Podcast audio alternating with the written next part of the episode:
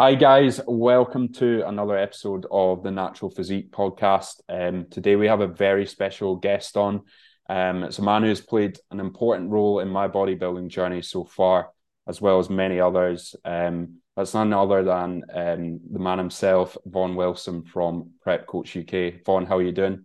Hey, dude. I'm very, very well. I'm super glad to be on here. Um, you've been uh, pointing out the episodes, and I was like, man when am I going to get an invite? I said, it's coming.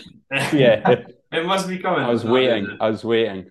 I thought yeah. this would be an appropriate time, you know, just starting starting my prep and, and we'll get you on.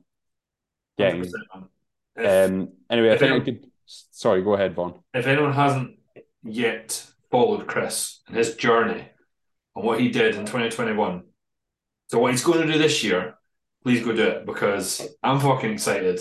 Um, I'm sure we'll get into that, but I just thought I would add that that anyone listening, the value that Chris adds to not just Instagram but to, to the podcast and whatever is will help you in your journey. So make sure that you shout him from the rooftops, you go follow him, subscribe to him on YouTube, wherever it is, because um, he's a good guy.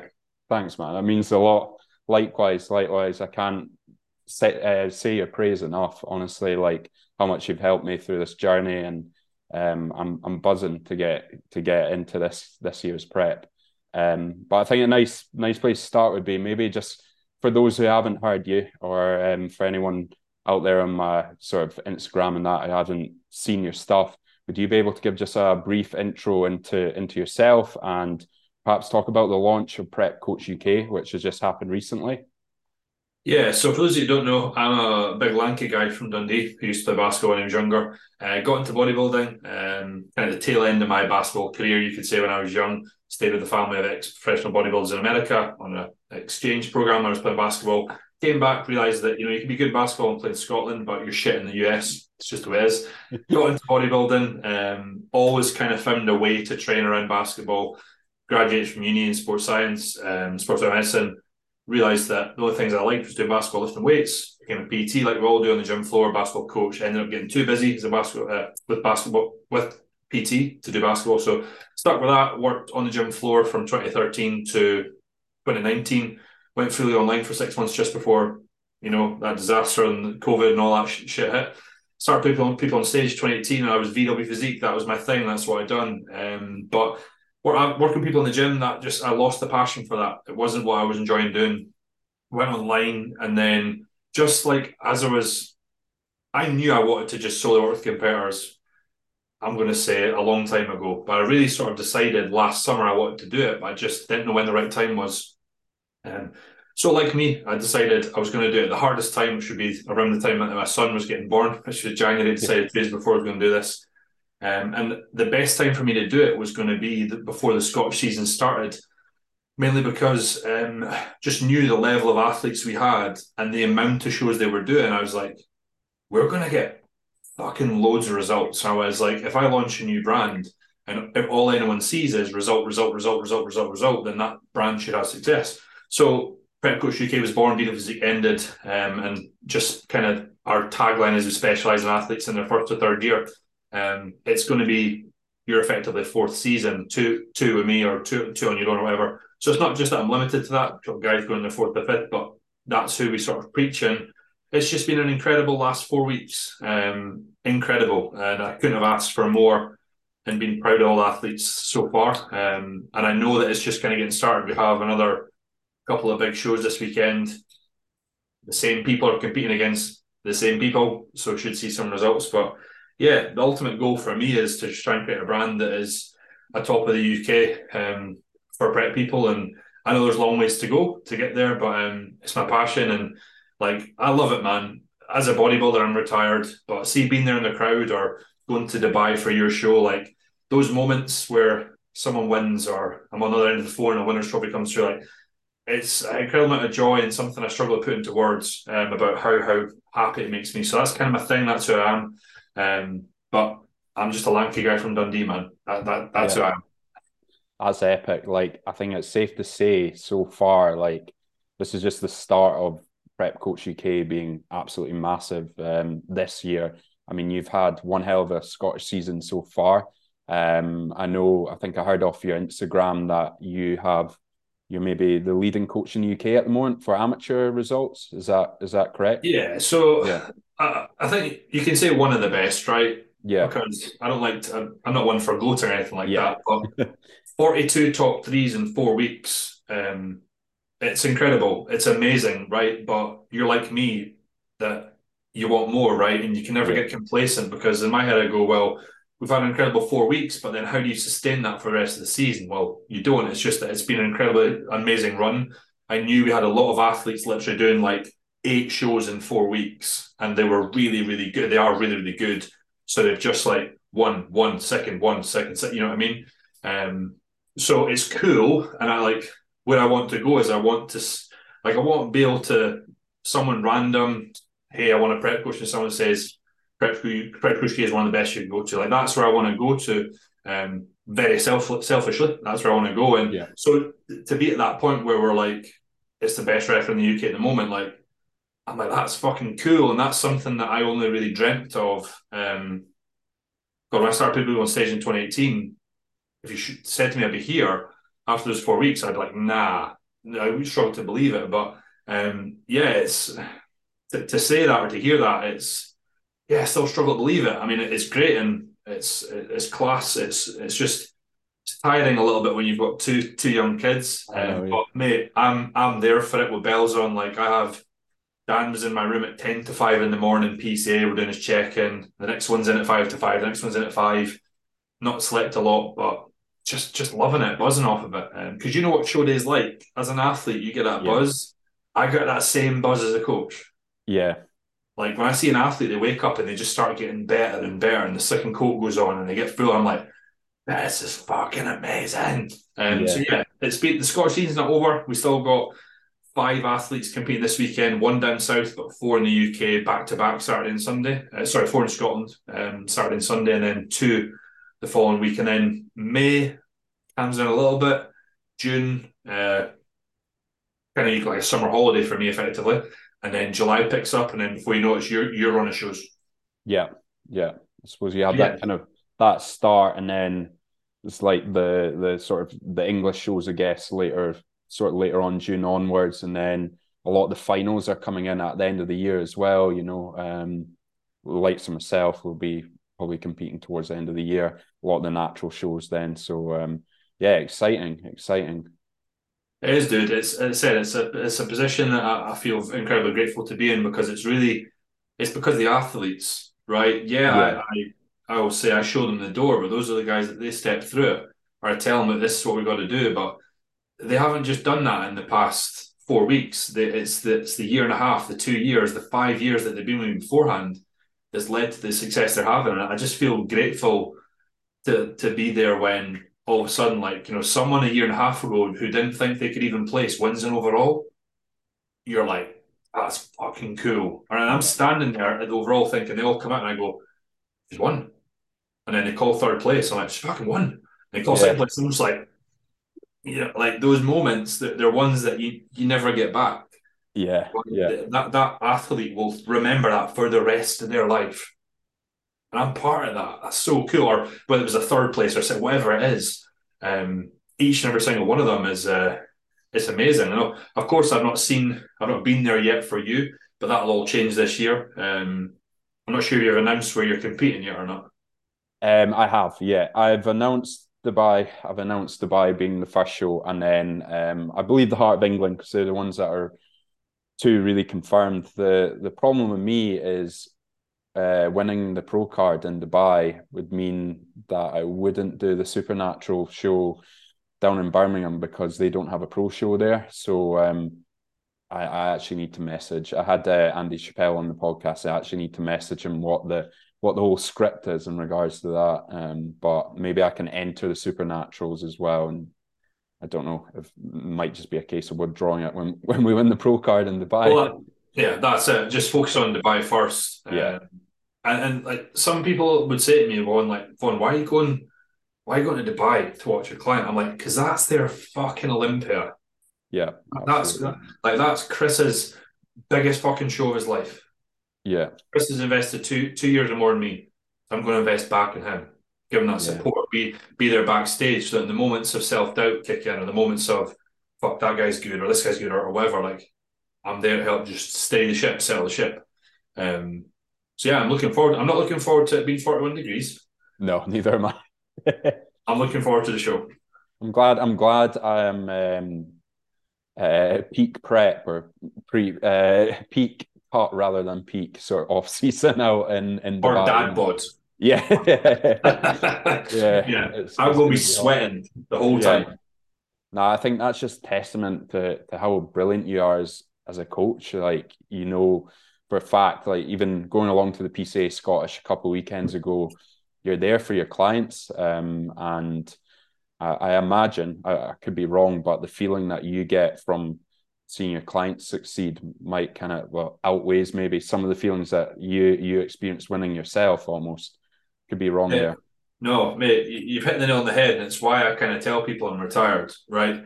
Winning yeah. was cool right? For me um, i've done seven shows i've won five of them um, but i've also got my arse kicked in other shows as well right um, and it was cool the first time i won felt amazing and I cried and it was elation because yeah. a few years before I didn't place and I had moments of self doubt and in the lead up to that. So it was a big moment. But then every win thereafter just was like it just didn't feel quite as good. Yeah. So I competed in 2021. My wife was heavily pregnant. Um, she gave birth in October uh, to our, our youngest, uh, old, oldest now son, Caden. But I competed in August and I, and I won and she was there. But going into that show, like the only reason I did it was because she was there and I was like, right, well, I want to win. Says that in my head, I, I, was like, this is the last show I'll ever do. But I hadn't told anyone, right? I was like, but I want her to be there and I want to win. Yeah. You know what I mean? And I won and it was brilliant. It was amazing. But after that, I was so unbothered by, I would need to be like, I'm, I'm, I'm assisted, right? And I would need to push 140 kilo off season to be any good in class one now. I have an 18 month old son that runs about the back garden and a three month old son. I get like four hours of sleep a night. yeah, yeah.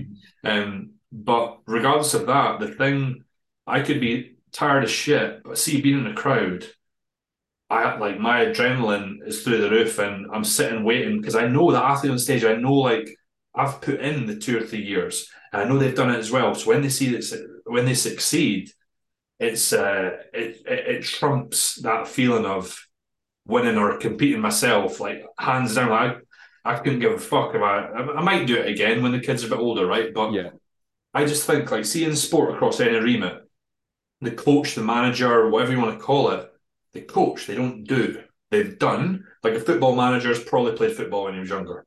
Yeah. tennis coach played tennis when he was younger. Same sort of thing. Like my hairline's receding. I'm getting a little bit older now. Got two kids. and my dad. I, I feel old, but bodybuilding is very selfish. And to be a coach in the magnitude I want to go is you have to be selfless. So when I go to a show, it doesn't matter what I eat. I couldn't care. As long as like if I've got eight athletes I need to look at, I'm looking at them, I'm speaking to them, they're chilled, they know what they're eating, they know when they're going to stage, blah blah, I'm helping them pump up. It doesn't matter because my bodybuilding journey is is irrelevant at the moment. Like to be a great a great dad, a good husband, and a great coach could be a good bodybuilder as well. Yeah, something I had to give. So for me, I was like, my journey's on pause, and let's just fucking build Prep Coach UK and let's build all the athletes to, you know, where where we can get to. Um, and it's been incredible the past four weeks. Yeah, so so, so incredible.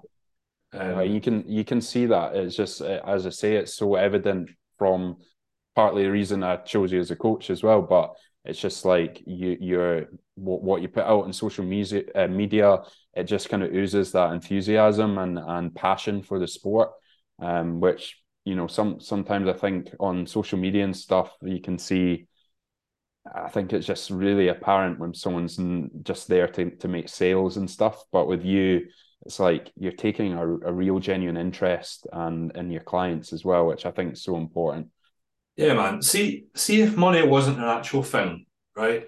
I would do this shit for free. Yeah. But it is, and you have to pay mortgages and bills and stuff like exactly.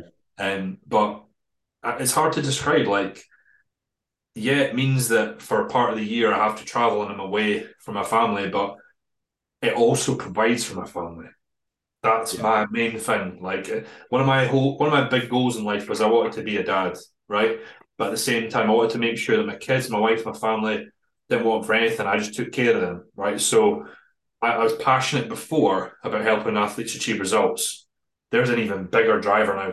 There's yeah. even more passion behind it because I'm like that athlete success on stage dictates my ability to provide for my family. So if it doesn't go the way that we want it to, that's on me, and I got to sort that because I'm not providing for them. Yeah. So I know that connection sounds like some people will be thinking, well, why are you making that connection? Because I need to. And it's what drives me to be better. It's like when I was on prep uh, 2021, I was fucking doing like an hour and a half of cardio a day. And I remember like I was 22 minutes in and I had an hour to do. And every ounce of me wanted to give up and just walk off the Stairmaster, right? And all I would do is I'd get my phone out and I'd look at the, at the time, it was like an ultrasound of our son, his picture and that just made me go because it was like I I was like the success of my prep dictates the success of the business, which dictates how well I prepare for my family, and it, uh, that's just kind of what I do. It's yeah. kind of those reasons and those and those things behind it. So it's why it's one of the reasons why I'm so passionate about what I do as well is because I've got a family I want to provide for as well. Yeah, I think that's a really good point. I think when um, when people are doing like going through a bodybuilding journey, you know, it's it's a long process, but um, and you're only really going to stick out to it if it's something if, if you can link it to something that you truly value, like like you said there, when being on the stairmaster, and you're like, I need to do well at this bodybuilding show because it's going to bring my business up. That's going to help to provide for my family, and I think um, that's that's what I can relate to as well. You know, um, I've got goals myself, and I think anyone who is in bodybuilding and goes all the way, there, there there's a stronger meaning behind it, um, and I think that might be part of the key to doing very well in this sport as well. Hundred percent agree with you, man. Yeah. When you attach that emotional connection to what you want to achieve, success just a mere certainty, my opinion. Yeah. Absolutely. Yeah. Oh, really good point. Um, Cool. Um, let's move on. I was just wanting to briefly, I've spoken about a lot in my um, previous episodes, but just kind of briefly run through the off season I've had since stepping off the stage in Vegas in 2021 to where we are now. And then kind of my plan to, we'll just go to that first initial show in Dubai um, on the 20, 27th August, I think, around about yeah. then. So I still remember it well. Um, I was in this office here, and it yeah. was one in the morning um, that we chatted on the phone. Now, uh, you were like six hours behind. Yeah, it was. Yeah, about that, about that. So what I said to Rona, I was like, Rona, go to bed. I was like, I'm going to stay on the couch. I had the YouTube um, live on the TV, and what I said to you was, I was like, I, I was like, right, check in at this, this, this, this, and this time, and I set alarms on my phone. Wow. So that i I could fall asleep and I'd wake up. And I set the alarm like five minutes before you were supposed to check in, right? Wake up. So when you checked in, I was right there. Right there, just yeah. people make you look good, right? Do this, do that, do that. The one thing that happened was just that they were running really quick. And I'd set like three or four check-in times, and on like the second last one, you checked in. I was like, "Chris, you're ready going like you're ready on stage," and you mentioned about you're like, "Shit, I'm backstage, I'm pumping up." Yeah. You thought we had more time. But anyway, um, massively successful first season. Obviously, our goal then was to win WNBF Pro card. It didn't happen by the skin of our teeth. And a couple of overalls, we missed out. That's the nature of the sport. And I'm a firm believer if that you chap on the door enough times, you know, the door like the door will open for you. Or the call like you call enough times, the call will be answered. So from my end, it was a case of I knew that there was there was happiness, but at the same time, it was a bit of a bitter disappointment because I know what it's like to lose. It's fucking shy. I know what it's like to come so close, to become second or to come third, whatever it is. But I knew that would just light the fire in you to come back better. So all you needed to do is what we'd done in the lead up to that. You just need to do it again, but you need to do it for longer and you just come back bigger, right? With athletes that are that close, it's just about refinement. Yeah. So you got very meticulous and particular with your posing for that specific federation, what they're doing at that international level. That's so particular. It's not just like, hey, let's just pose like this for this region in the UK. It's like you're like, no, no, this is what they pose like in the UK. This is what they pose like abroad. You know what I mean? So yeah. that there's credit to you for doing that investigation and obviously being there and seeing what it is. But for my end, it was just like he needs to get the biggest he's ever been this off season. And you'd never really been 100 kilos before, right? I think when you first came on board, you were. Yeah, I was 90. Uh, well, uh, we got up to about 95, 96 that sort of first sort of off season during lockdown. Remember, I was tra- training at home in, in my living room and stuff with a, yeah, a rusty barbell and stuff. I, I still remember you said you sending me video of you lunging and there was snow on either side of the yeah, that's right. Yeah. Um, but yeah, so I just knew like right, we'd never had an off season in a proper gym before, and I was like, we pushed the ninety five. I went, he needs to go hundred. So we did that over the course of I think it was twenty four weeks, twenty six weeks. Yeah, yeah, right. about that. Um, and albeit when we got to like 97, 98, I was like, we should probably call this here, but I'm going to just keep pushing on because you were you were telling me still getting stronger, Vaughan, albeit the, the bouts of like digestive issues your yeah. digestion was for the most part okay. But when we kind of got to that 100, that 101, digestion just went shit because food was so high. So we just knew we, need, yeah. we, need, we need to tidy up. So we came down for like eight weeks and you got like very lean very quickly in those eight weeks to the point where I was like, uh, Chris, like we could um we could drop the hammer. We could probably compete uh in at the time last year in the fucking southern counties or whatever. Yeah. But that was never the goal. It was like, right, no, no, we need to go up there again. Because when we go up there again, and you'll you'll admit this as well, the first time we went to 100 kilos, it felt fucking horrendous. Eh?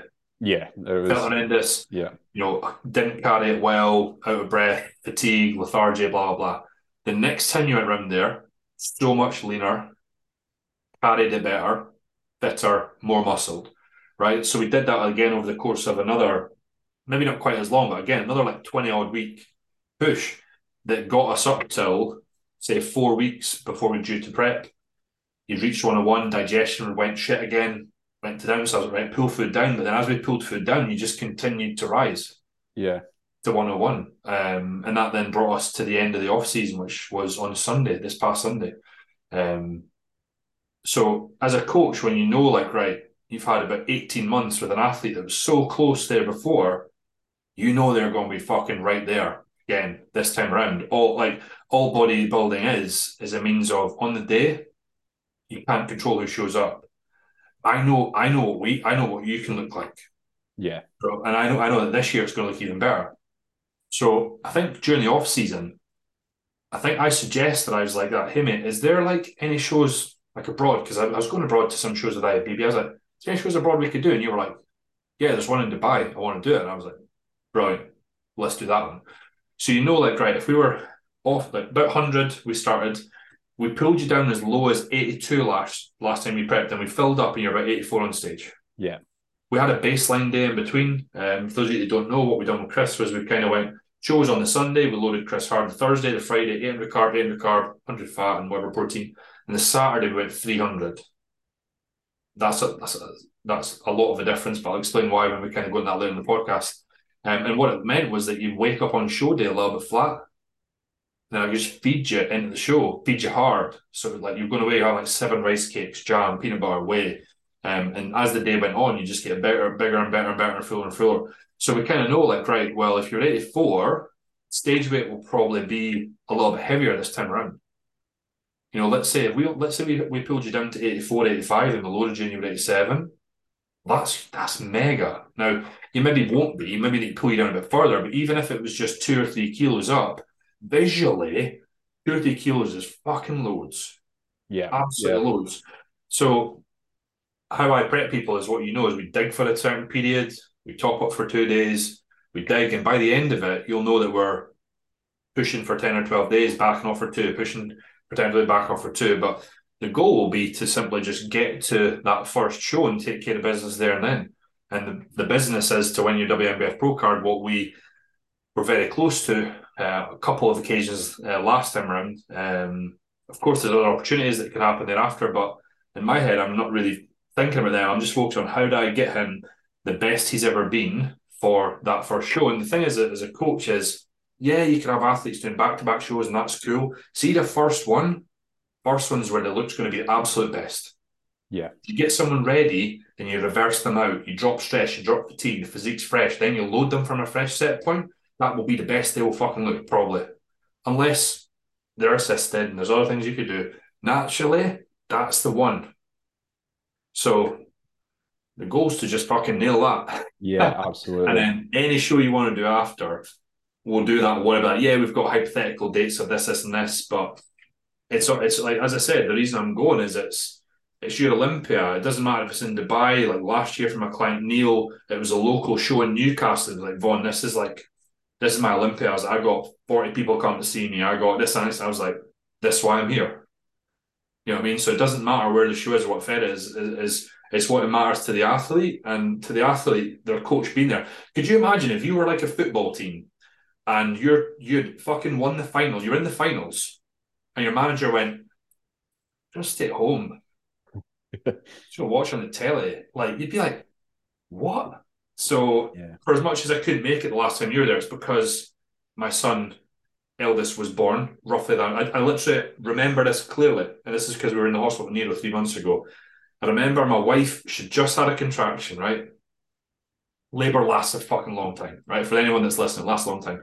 She just had like a little contraction, and then she kind of went back to sleep. And I was over there, I was holding her hand, and when she went back to sleep, she let go of my hand. I got my phone out, and just doing checking. And I was replying, You're like, right, Chris, okay, do this today, don't do cardio, blah, blah, blah. Yeah. Phone back in the pocket. A few minutes later, contraction. Right, fucking, it's okay, it's okay, right, boom, boom. Goes to sleep, phone back out, right, Chris. You know what I mean? And I know that sounds yeah. crazy, but that's what I needed to do. And then she was in hospital with him for seven days. And on like the Sunday was like the WNBF finals. So I, I was at the hospital, but Rona knew like I had yourself and Tom and Clara competing. So like I would help the nappy changes, I'd do rock, you know, rock them and that, blah blah, pass them. But when the time came that you guys messaged me, I was like, I was on the side Rona and Kaden, I was beside on the chair just replying. Um, so that's the reason why I wasn't. If anyone's listening, why, why were you there before? That's why I wasn't there. But I was still on the other end of the phone, you know. Yeah, it felt like you were there, like especially you know being at, at the the show, the WNBF Worlds, like, you know, different time zones. You were up the whole night. And I'm like, that's crazy that you're still there checking in. And it inspires me as a coach as well, because I have a, a bikini competitor um, who's out in the States and she's competing in September. Um, and, and I'm going to have to, obviously, I'll, it'll probably it'll be after that Dubai show, but I'm probably going to have to do something very similar to to what you did on that one one occasion. Yeah, man. But here's the thing, right? It does like in the years to come, I'm not going to look back and think, oh, I didn't sleep much that night. That was yeah, exactly. Now I'm going to look back and think, Chris came fucking fourth in the world. Yeah, yeah. That's mega. That's it. So like for that night or whatever it is, like it doesn't matter how much sleep I get. Yeah. I was like, I was quite happy. I said, I said, Rona says, I probably won't come up to bed tonight. Says I'll probably just be down here until it's everything's done. And I remember going up and it was a quarter to one, and she was kind of over kid and trying to settle him, and I was like, "Oh, hi babe." She was still up, or she yeah. got up because she was feeding. Um, and then I, I, got into bed, and I was honestly I was almost asleep, and then you phoned. Yeah. I came back in the office because I was down the stairs, and I, I was voicing on you loads. I was like, "Hey man, you know, for good job, all this," but and then I was like, "I'm away to go to bed." But then you phoned me, and I got up, and we chatted for about twenty minutes. I think. Yeah, yeah, that's right. I remember the phone call as well and uh, and that's when you kind of decided it was like right I, I want to do this again. I want to come back in two years. And it, it seems like it was last month. Yeah. Yeah it's crazy. it really does. Um, I can't believe you're prepping again. I know. It just goes it does like it flies by honestly. Like I can't believe that it's that time already. And before, as you as we were saying before the podcast we were saying you know before I know it it will be we'll be in Dubai and you'll be I'll be stepping on stage, which is just mental. Yeah. And um, so I'll be like under the AC, just pouring a sweat. T-shirt. This is great. This will just be this will be completely wet. Yeah. Come on, fucking come on, Chris. Let's go, Chris. the only Scottish accent. Yeah. You just you, like people say, oh, you don't know where where people are sitting. No, you'll know because it'll be me shouting, and your mum will be shouting, and your dad will be shouting. Yeah they're right, they're sitting right there. Yeah, exactly. no one else is chatting English. You know what I mean? Um, yeah. Um, but no, it'll be cool, man. Um, shows abroad I mean, they're, they're the same as the UK. It's just it's cool when they're when you're abroad, uh, particularly in a warm a warm climate too. Yeah, no, absolutely. That's that's that's where like it might be. It won't be tricky, but like you're gonna have to drink more. You're gonna need more salt as well. Yeah, yeah. You know what I mean? But that's just going to be something that it's not a challenge we've seen yet. It's going to be new, but it's something we have to be reactive to mm-hmm. on the day. Yeah. Uh, you know what I mean? And as a coach, you just can't get stressed out about that because once you've done this for a long time, you'll just know. Like you look at an athlete, and however they look, the time frame you got to stage, you just kind of know what to do. Like if someone struggling at a pump on, they're feeling a bit faint, right? They need more fluid, they need more salt. So whatever you've done up to that point, sometimes, for as much as it's all about data collection and, and looking compared, sometimes that's just got to go out the window. Yeah. So I was like, oh, I had this many grams carb. It doesn't fucking matter how much grams carb yesterday. You're flat. Eat. Yeah. Yeah. Exactly. You know I mean, so that's just something that it's a challenge that we'll we'll address when we're there. But this is why having me there will be better for you because my eye in person is way better than trying to fucking zoom in on WhatsApp and decipher all that. Whereas if I'm there in real time, I can see make decisions straight away. Yeah, no, absolutely. No, I'm excited for it. Really excited for it. Um, I guess it will be useful for me as a coach as well, um, just to to have you there and and kind of how you go through the process. I've been obviously taking a few clients to stage now myself, and um, yeah, it will just be it'll be a, a a good process for me. Obviously, I'll just be thinking about getting ready myself and being in the best shape possible. But um, you'll do all the thinking work, I guess. but th- that's the thing, man. So like one of the the key elements of someone looking very good on stage is, is, is a low stress environment or low stress levels. Stress is something that can kill the look. I've seen it like literally someone an hour and a half before stage looks bang on. They send their stage photos. I'm like, you look shit. Not not like shit. Just like I'm like, fuck, you look better before. Yeah. Because yeah. they get stressed about the tan or the makeup or whatever it may be. Whereas if I'm there, I could be like, Chris, this is what you need to do because of X, Y, and Z. You're like, cool, and go do it. Or if you need to like, you need more food, I'll just run and get it. Yeah. Or if like, like for example, at the weekend there, Chris went on stage, and as he was posing, his leg, Chris, uh, other client, Chris Bain, he, as he was posing, his uh, his legs were getting flat. So I was there and I saw it. So I ran backstage, just got salt out of his bag and just fucking grind it in his hands. I was like, get that in you. Gave him like 250 ml of fluid. I was like, get that in you, give him some Haribos. I went, you're flattening out. And when he came out in the overall, like 15, 20 minutes later, he's the legs were a bit better. Yeah, yeah. Those are things that like you can only do when you're there. Now he, yeah. he had no idea that his legs were flattening a bit. But because I've worked with him for so long, I've like seen so many photos, so many videos, and, and then just kind of knew what to do. But that's where just just was being reactive to what I saw. Yeah, think those little things like stress you out as a competitor as well. Like having that sort of unknown, um, and if you don't have the feedback right then and there from like your coach, and you know, as you're saying for Chris, who went and got him the salt and stuff in the bag, that's going to take out a massive amount of like added little stresses throughout the day. So um, here's let's use example, right? That was instantaneous that, that that happened right before Chris was even back off stage because you, got the trophy, you got the medal. So I, oh, right, I just ran out. Think yeah. back to when you came off stage, UKDFBA. Yeah. You sent you, you did a posing video. You sent me and you said, "Do I need more salt?" That probably took five to seven minutes. Yeah, yeah. That's five to seven minutes that that salt could be in your body, being absorbed. Because we did, we said, "Yeah, go have X amount." By that time, you're getting called. Yeah, yeah it's like a very fine window, um, particularly when, like, let's face it, there's levels to this game of placing in a regional, winning a regional, placing a, a British finals, winning a British finals, placing a you know in the worlds or a pro qual or whatever it is. There's levels to that game, and that those yeah. little fine margins of what the judges looking for. The judges are looking for a reason to like two athletes are so close. They're looking for a reason to mark you down. Mm-hmm. So let's say you you come up against a boy that's exactly the same muscularity as you. He's just as lean. You pose really well and they maybe say, ah, well, he's a bit fuller, boom, we'll award him. Well, if there's a split decision where I know we have 15 minutes and we could just help improve that look, so just catch the judges, I'm going to, if I'm there, I can help change that. If I'm at the other end of of WhatsApp, then I'm not. And I get it. Like, yeah. you, we all can't be at every single show. Like, I have a girl competing Sunday in PCA Southwest, and I'm at Glasgow Rutherglen. I can't be in two places at once right? I totally get that, but when it's someone's Olympia or the biggest fucking one, or it's like you, you make sure sometimes you gotta make a decision, right? I gotta go with that one. Yeah. Because then I'll like I'll be there for the other athlete at that show or whatever. Um so yeah, sorry, I kind of went off on a rant. No, no. It makes total sense actually. Yeah, like I think that was evident when I went to the worlds as well. You could see the athletes how close we were, and the margin must have been so small. Like when you were picking those top five places, especially in like a subjective category like men's physique, you know, like it is picking those tiny little pieces apart.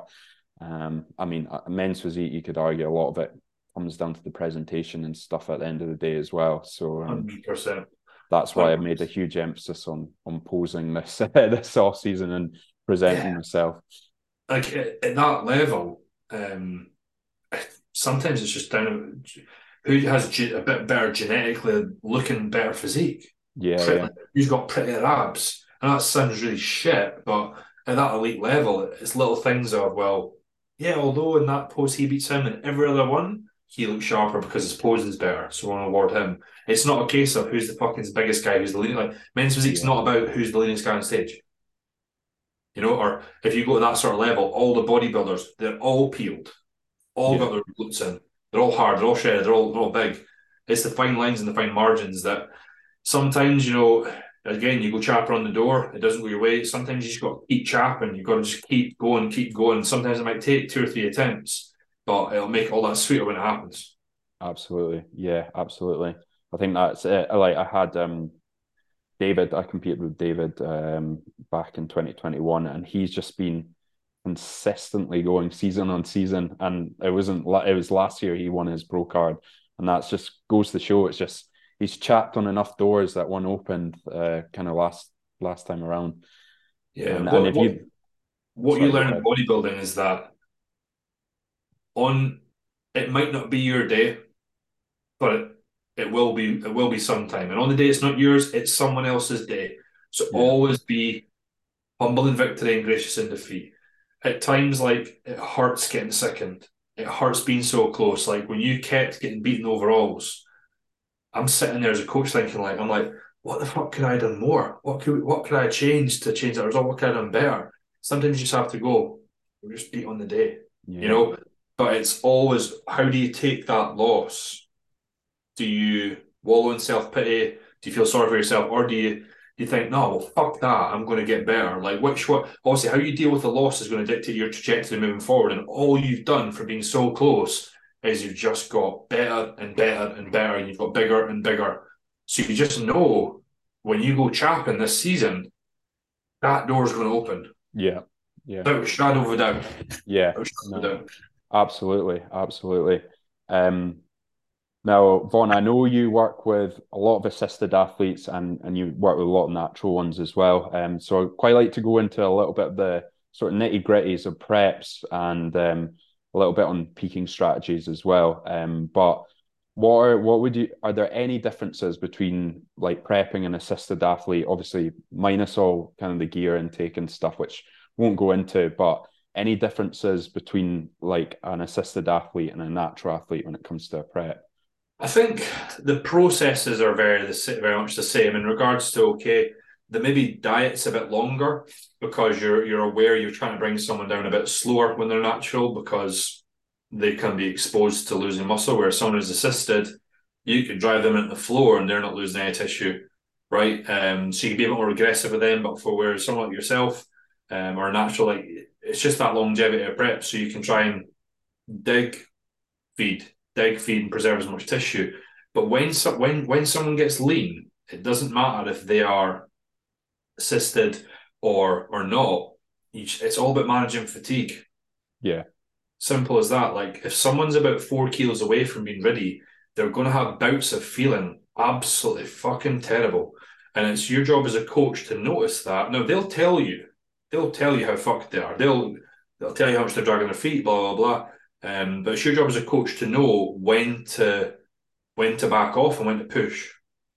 Yeah, and that, that just comes from from experience. And I feel at that point with the naturals, okay, maybe you don't can't feed them up as much, but if we go back to you, you were eating 800 gram of carb over two days. You know, you're eating four on those days. You had four blueberry pancakes with like honey and jam and fruit or whatever it was, like you're eating a lot of food. So at that yeah. point, you say, well, it's not too much of a difference. It's just yeah. that assisted guys maybe can handle a bit more. They'll diet on more calories.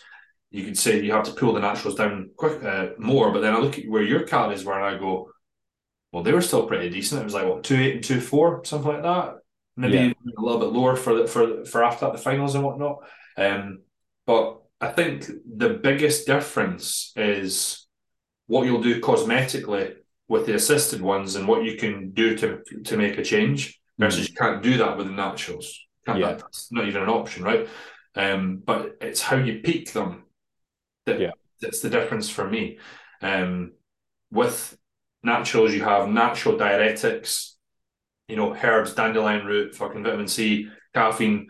That's what you got. That's what's allowed to help you expel water from the body. In the assisted realm, you have pharmaceutical diuretics that are banned and from from natural shows. So with someone that is assisted, you could feed them really hard into a show.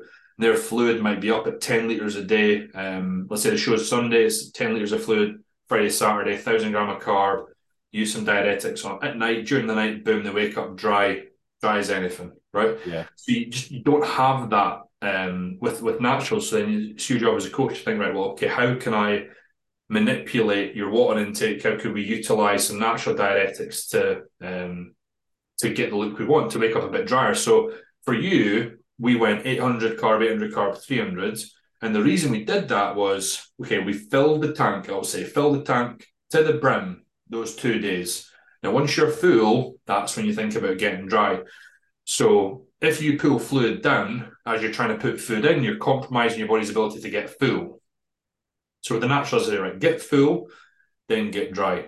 So as as we pull your carbohydrate intake down, water intake comes down with that. Now we actually manipulated salt a little bit that we put, which I wouldn't do this year, right? Because you yeah. woke up quite flat. We put in all of your salt within the first two meals, and then we left out and we pulled your total fluid down from let's say eight liters, and I think we pulled it down to six off the top of my head, right? Off yeah, top that's right. Now all that did is it just it just sucked you down, right? Where water where sodium goes, water flows, right? So we pulled sodium out of the body, so water's coming out with it. We're using your vitamin C's, your dandelion roots, and your B vitamins and all that caffeine to then stimulate the body to continue expelling urine, right? That film of fluid underneath the skin. Um, so then you woke up on show day a little bit flat.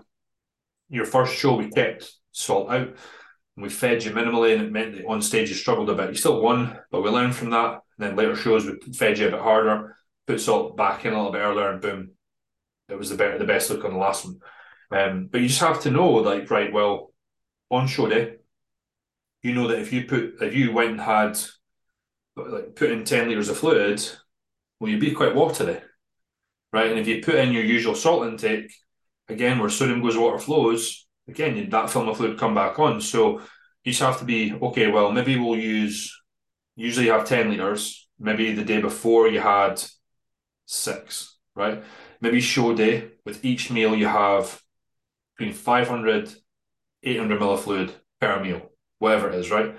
Maybe you put a bit of sodium in meal one, maybe you leave out meal two. Maybe you put it in meal three, you leave out meal four. Because with you, you're on stage like nine at night, usually all the time, right? That's just yeah. when you are. Whereas when someone's using pharmaceutical diuretics, salt always goes in, fluid always goes in. Yeah. So like Chris Bain at the weekend there, you know, meal one, he's having a litre of fluid, two gram of pink salt, 150 gram of carb. Yeah. You know what I mean? Whereas take yourself, natural, we're thinking like, right, okay, we'll put one gram of salt in with this meal, we'll go maybe 500 ml of fluid and X amount of carb. Um, and again, just being reactive to what you see. Whereas with, if, you, if you're using something that actually physically blocks sodium coming back back in the body, you have to keep it going in. Right. Whereas with yourself, we're not blocking anything. Yeah. It can just come back in whenever. So we just need to be aware of that and just again base what we do for each meal based on the look and what's what's changing throughout the day. So what I do as a coach can be totally dependent on the look that we see in front of us. So the original plan I had in my head maybe changes as the day goes on. So getting someone lean, I think the processes are the same. Natural takes a bit longer because they're not using any fat burners. You know, naturals, Yohimbine, HCL is all you got is in regards to what's legal. Um, but the, the main difference is, is the cosmetic change you can make with drugs, but then with the assisted ones, then also just that peak needs yeah. to just be a bit more. Doesn't need to be more detailed because detailed with assisted ones as well. Just it's just like it's just a different process. Yeah, like you would never run a baseline day with someone that was using pharmaceutical diuretics. it'd suck them down so much and they'd be super flat. Yeah. But with yourself, it was it was a game changer. Yeah, yeah, absolutely. You know I mean? Um, might do the things a bit differently this year because you're more muscled and uh, maybe we need to feed you more. Maybe that baseline they would still use it, but it's a bit higher. Um, it depends. We'll see. Yeah, yeah. And but, um, sorry, what I was going to mention is um, with so with an assisted athlete in that peaking week, uh, implementing those pharmaceutical diuretics, does it does it make the process, you know, does does it make it a bit easier because you know kind of consistently what the look's going to be like, and yeah. you're not having to kind of change sodium and, and water accordingly to the look? Is it kind of a bit more consistent with that? hundred percent. Now, it's actually quite hard to spill if someone's truly peeled.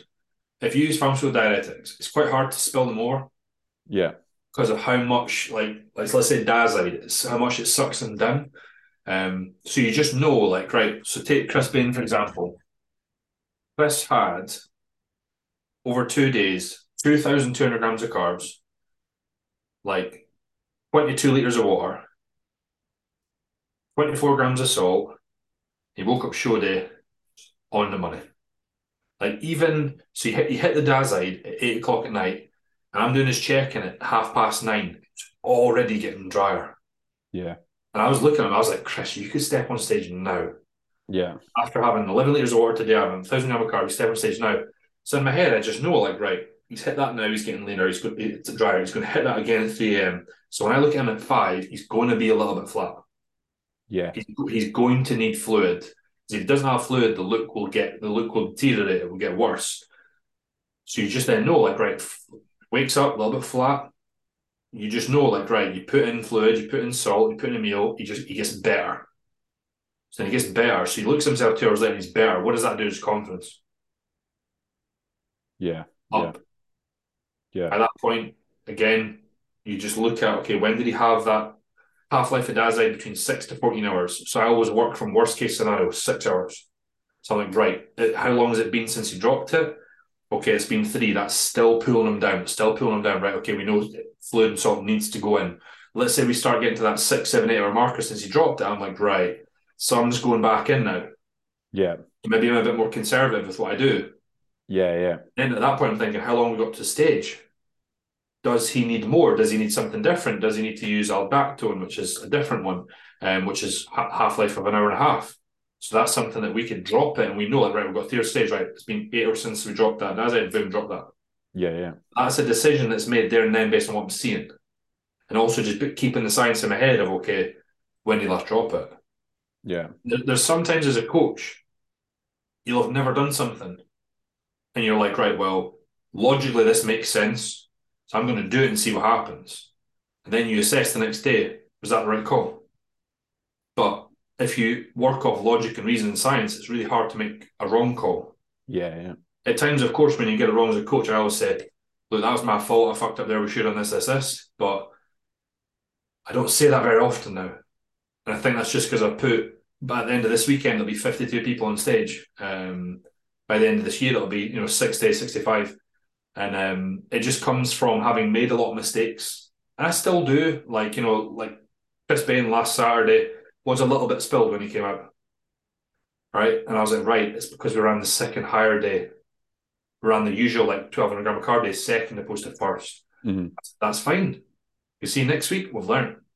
Yeah, yeah. You know, right? And he, he got better as he posed, and we were conservative after we dropped some diuretics. And when he came on in the pro show, he was on the money, a little bit flat in the legs. Um, but it only comes from being there, making decisions, and just seeing what's in front of me.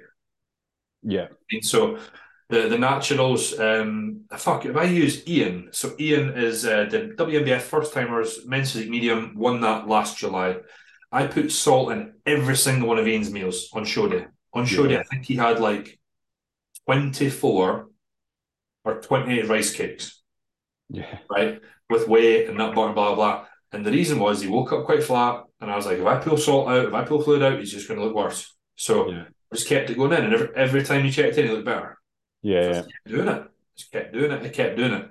Um, and when he walked out, I was watching on the TV at the time. When he walked out, I was like, he's won. You know, sometimes where people always walk out, before even done any quarter turns, you're like, he is the winner. And it was yeah. like that. Um, and we just repeated what we were doing the whole day until the overall. Yeah. It's just that's such a long show, man. I hate the whole prejudging and then just, yeah. just do a run through. I know, yeah. I'm going to be here tonight at night. Just just fucking run through it. so UKDFBA shows which are on 9 p.m. I think there was a few occasions where it's on later than that, and I was like, it's such a long day, and that's when it can be hard to keep. Probably, a, I imagine, as an especially as a natural, like to kind of keep that look and maintain it throughout the whole day. But it was right, and it was because when we think back, that was the show that you told me that you felt a bit flat. Yeah, yeah. Now, it was because Sodium had been out for so long, but it was also just the fucking time, right? So yeah. if, if you were on stage at two, you would have pumped, you would have been fine. Whereas we just learned from that, right? That was too long that Sodium was out. I still remember it really clearly. Caden was not even a week old. Remember when my dad came through and they were through to see him and we were kind of getting food and whatnot. I think we got a curry. And it was at night and it was about eight o'clock at night. We'd finished eating food and Rona's dad was leaving. He was like, Vaughan, how have your athletes done? And I was like, They're not on stage yet. he was like, What? And I was like, They've not been on yet. This is like eight at night. And he's like, When will they be on? I was like, I think in the next 20, 30 minutes. Yeah. but the thing about yourself and Tom was because we were pulling fluid, we are really kind of holding fluid down. He's just got drier and drier as the day went on. Yeah. So although it kind of sucked for you guys, I was looking at your check-ins like that. He's getting better. He's getting better. He's getting better. He's getting better. Um, and obviously you got you won. So yeah, yeah no, absolutely. Um, obviously you mentioned um Chris Bain, who's who's a he's a big guy. Um, and then I know you work with a lot of female competitors as well, a lot of bikini figure athletes.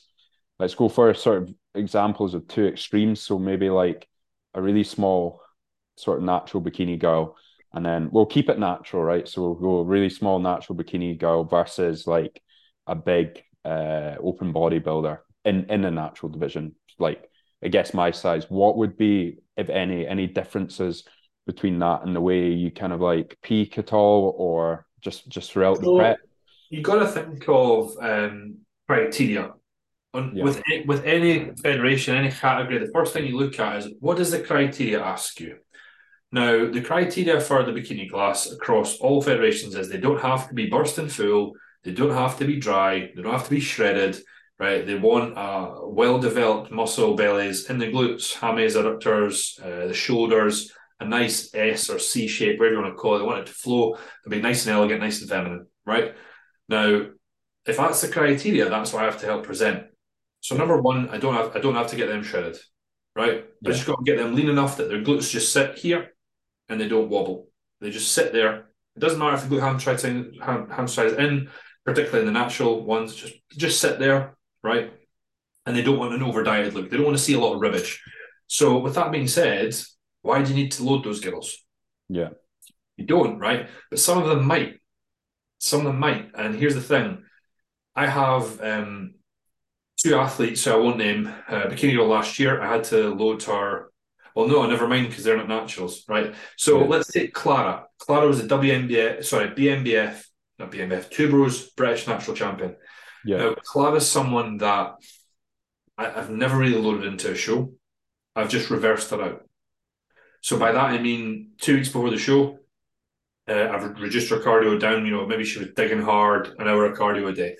So we've pulled that right down to like half an hour, twenty minutes, um, and then I've started feeding her a bit more, putting in. She went from maybe 1,050 calories a day, then all of a sudden she's up at 1,350, and then maybe we're nine, 10 days out from the show, she's now up at 1,550.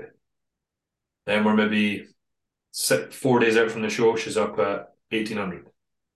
You know what I mean? So yeah, as the time closer getting as I'm getting closer to the show, I'm dropping that fatigue, I'm feeding her a bit more, but I'm not chucking in 450, 500 gram of carb. Yeah. Unless I have to. Unless I see, well, actually, you know, um, she's quite flat through her glutes and she needs more food to have that bit more of a rimness, that bit more of a pop, but it wouldn't be much.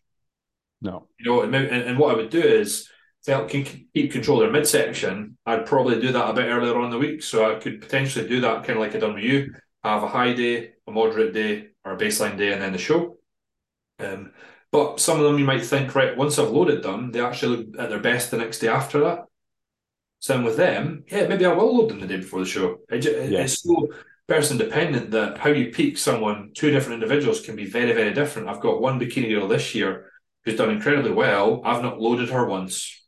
No. She yeah. doesn't need it. She doesn't need it, right? Yeah, she's yeah. Like she's lean enough up top and very vascular, but there's just a little bit more tissue needed in the glutes and hammies, and the, the, the condition's there, but it's not quite where I want it to be.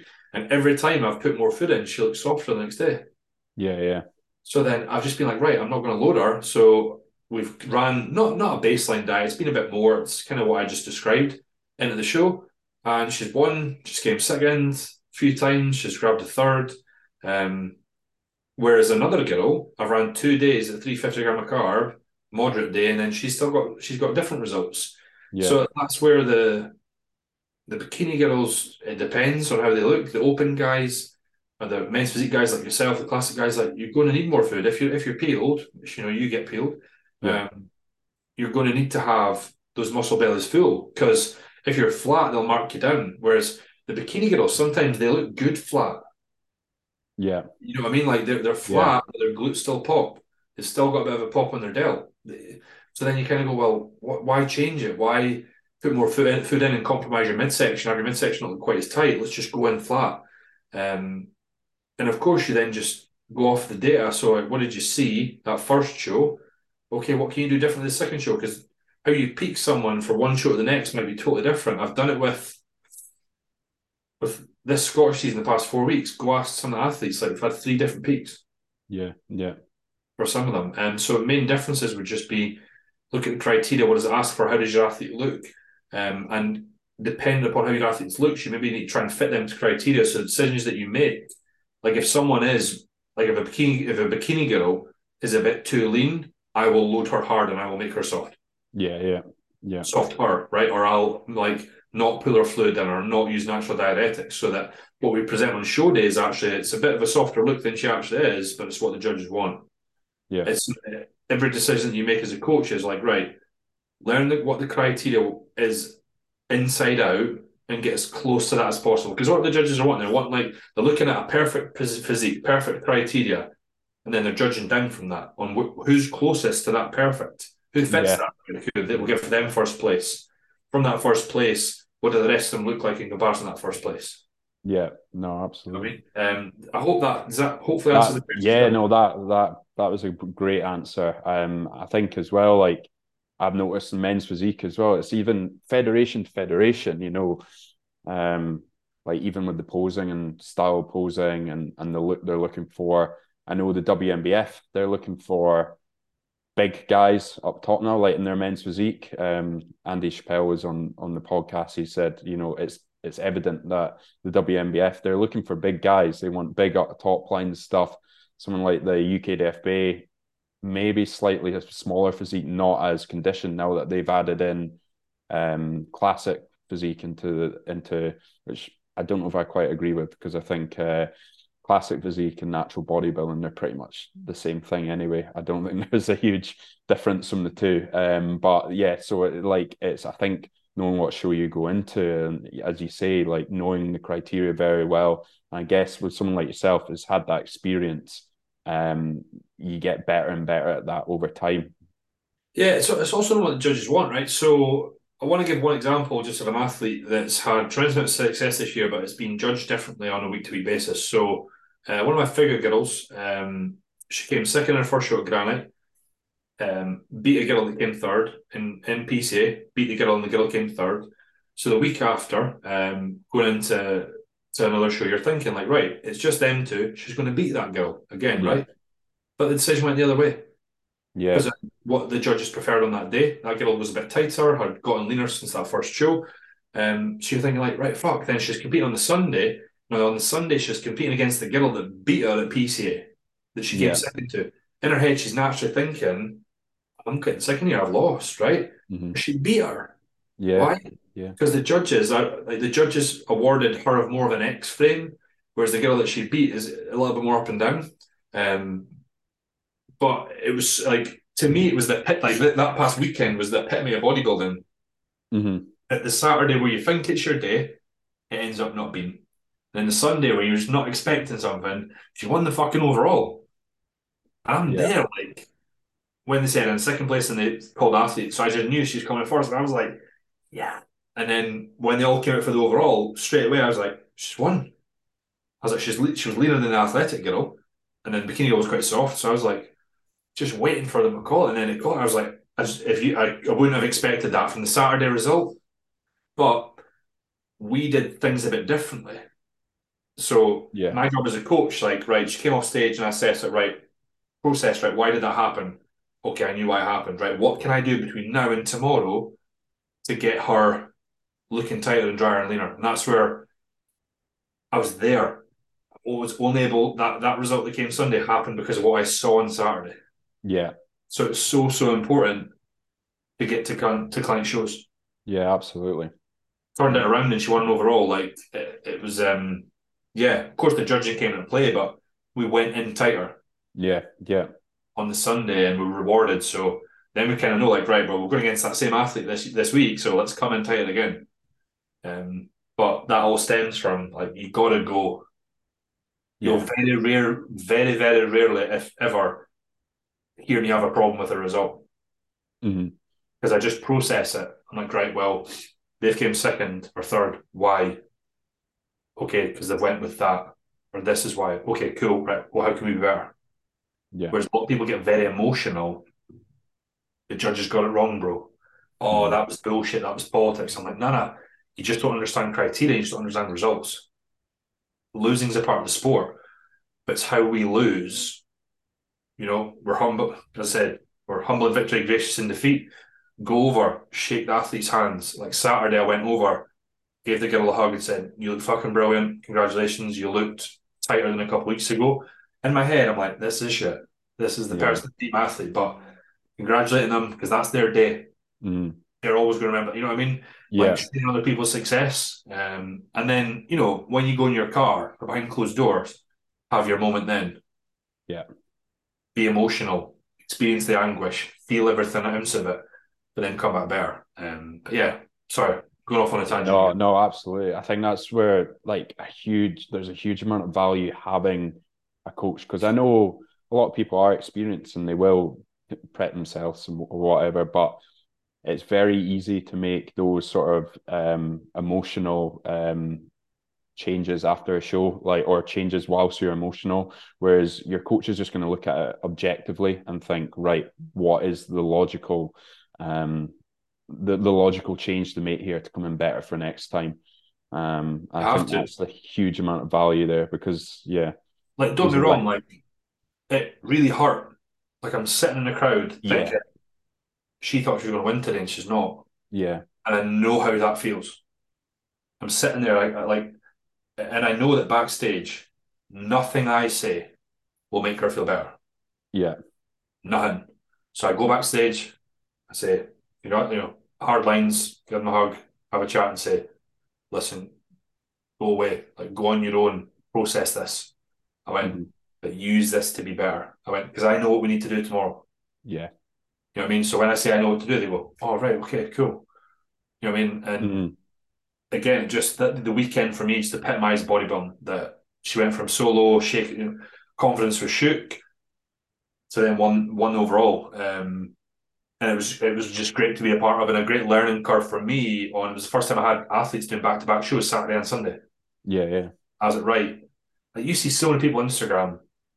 You can't do shows back to back. You look worse. Your body burns out. Bollocks! You just don't know what to do. Mhm. yeah, don't know what to do. Like it's so it, it's easy enough to manage. If you manage someone's physique and you like you're meticulous, you got data, and you look and you check and you look and you check and you understand that people are people and you speak to them, and you treat them as a person, you can easily nail it every single week. Like Chris has done eight shows, or will have done eight shows in a row.